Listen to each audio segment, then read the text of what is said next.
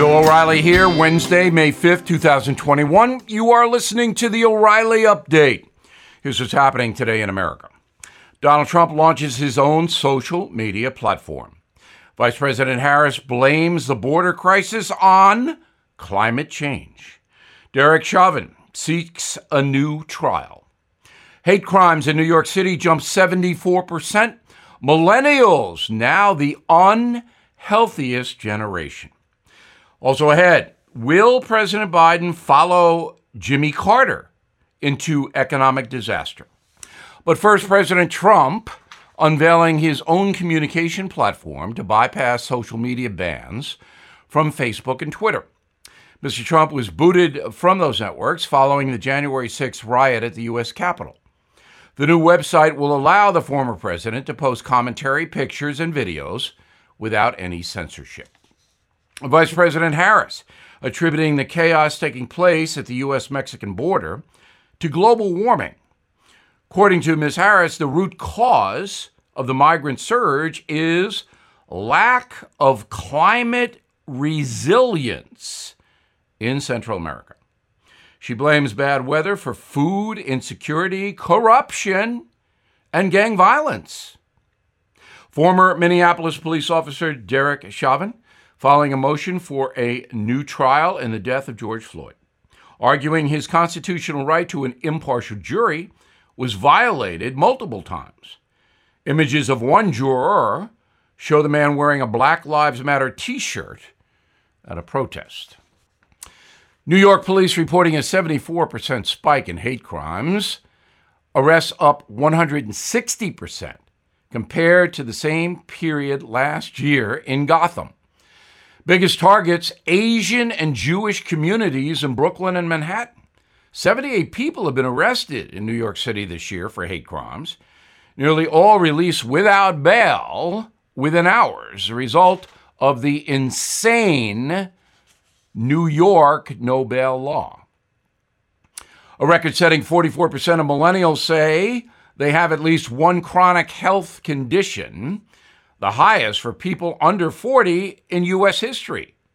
Nearly half of Americans born between 1981 and 96 are diagnosed with a significant medical problem. Most common ailments include obesity, high blood pressure, diabetes. Up next, President Biden visits former President Jimmy Carter. Uh oh. Right back. Everything is expensive these days, you know that. The government is printing trillions of dollars and consumer prices higher than ever. If the government continues its printing and spending, the dollar could continue its free fall and lose its coveted role as the world reserve currency. Let's hope that doesn't happen. But there are a few things you can do right now. American Hartford Gold can show you how to protect your money, your retirement, your hard earned savings against inflation by helping you diversify a portion of your portfolio into physical gold and silver. Start with a short phone call, and they can have physical gold and silver delivered right to your door or put inside your 401k or IRA. So please call or text them right now. Tell them Bill O'Reilly sent you. Call 877 444 GOLD, 877 444 GOLD or text GOLD to 65532. Again, that's 877 444 GOLD or text GOLD to 65532. Time now for the O'Reilly Update message of the day. Last week, President Biden traveled to Georgia to meet with former President Jimmy Carter.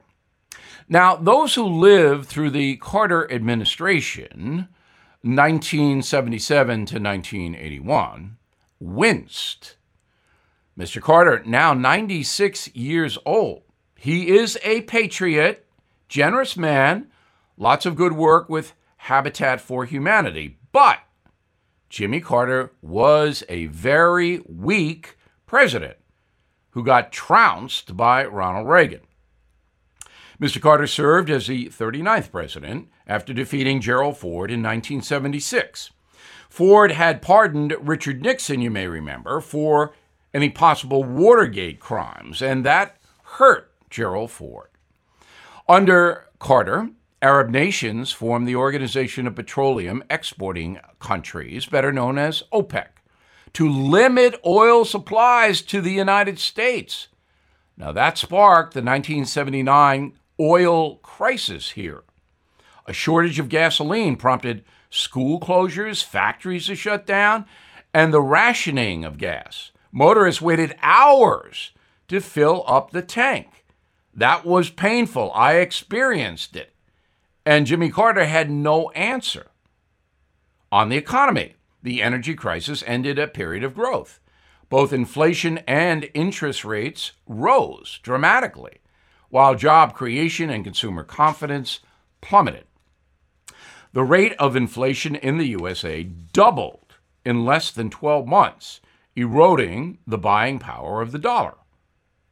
On foreign policy, the final 15 months of Carter's presidential tenure were marked by the Iranian hostage crisis. 52 Americans seized by Islamic fanatics in Tehran and held captive until the day Jimmy Carter left the White House.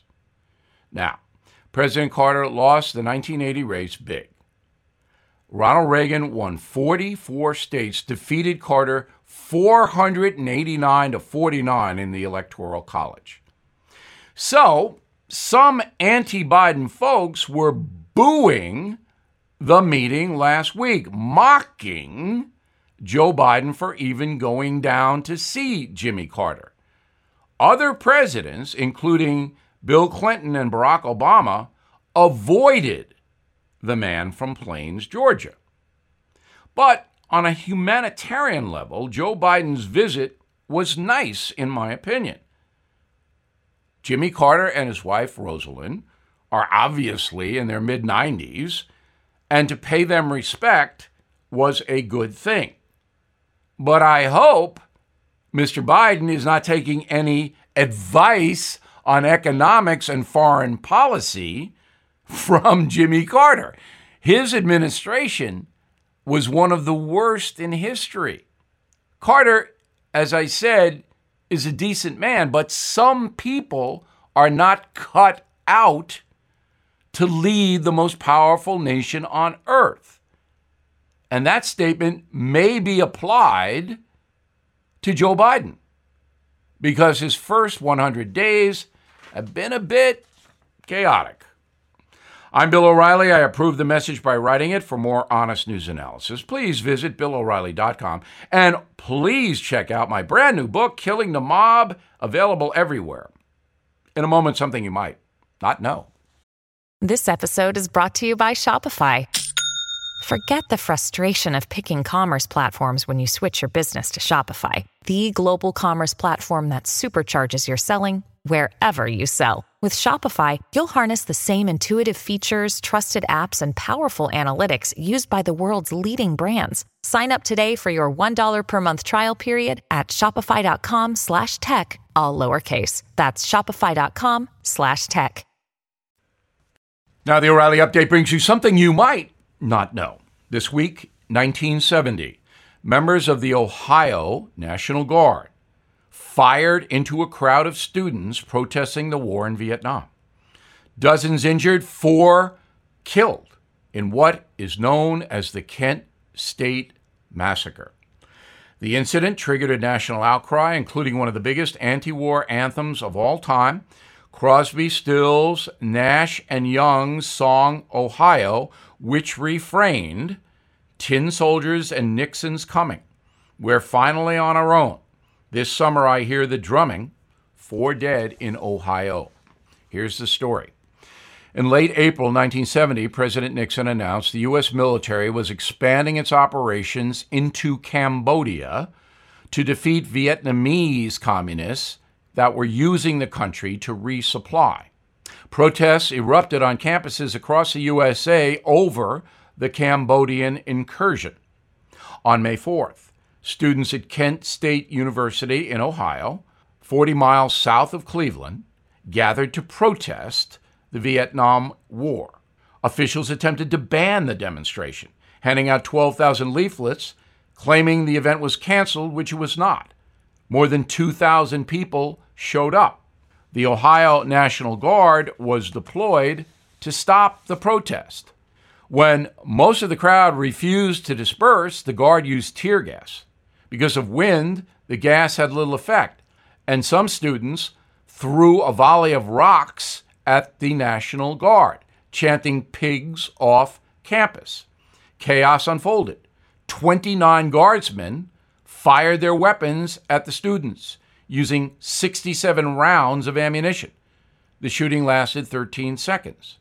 The incident left four people dead, nine seriously wounded, nearly all under the age of 20. And here's something else you might not know. The event sparked a massive rally in Washington, D.C. 150,000 anti war protesters descended near the White House. The scene was so dangerous, Richard Nixon was rushed to Camp David. Years later, President Nixon would cite the national outrage over the Kent State massacre as one of his biggest motivators for getting out of Vietnam. Back after this. I'm Mike Slater from the podcast Politics by Faith. This is a crazy time in our country. It's stressful, a lot of anxiety, and it's going to get worse. And I realized that one of the things that helps me take away the stress is realizing that there's nothing new under the sun. So on this podcast, we take the news of the day and we run it through the Bible and other periods in history to realize that we've been through this before and we can rise above again. Politics by Faith, anywhere you listen to the podcast. Politics by Faith. Thank you for listening to the O'Reilly Update. I am Bill O'Reilly. No spin, just facts, and always looking out for you.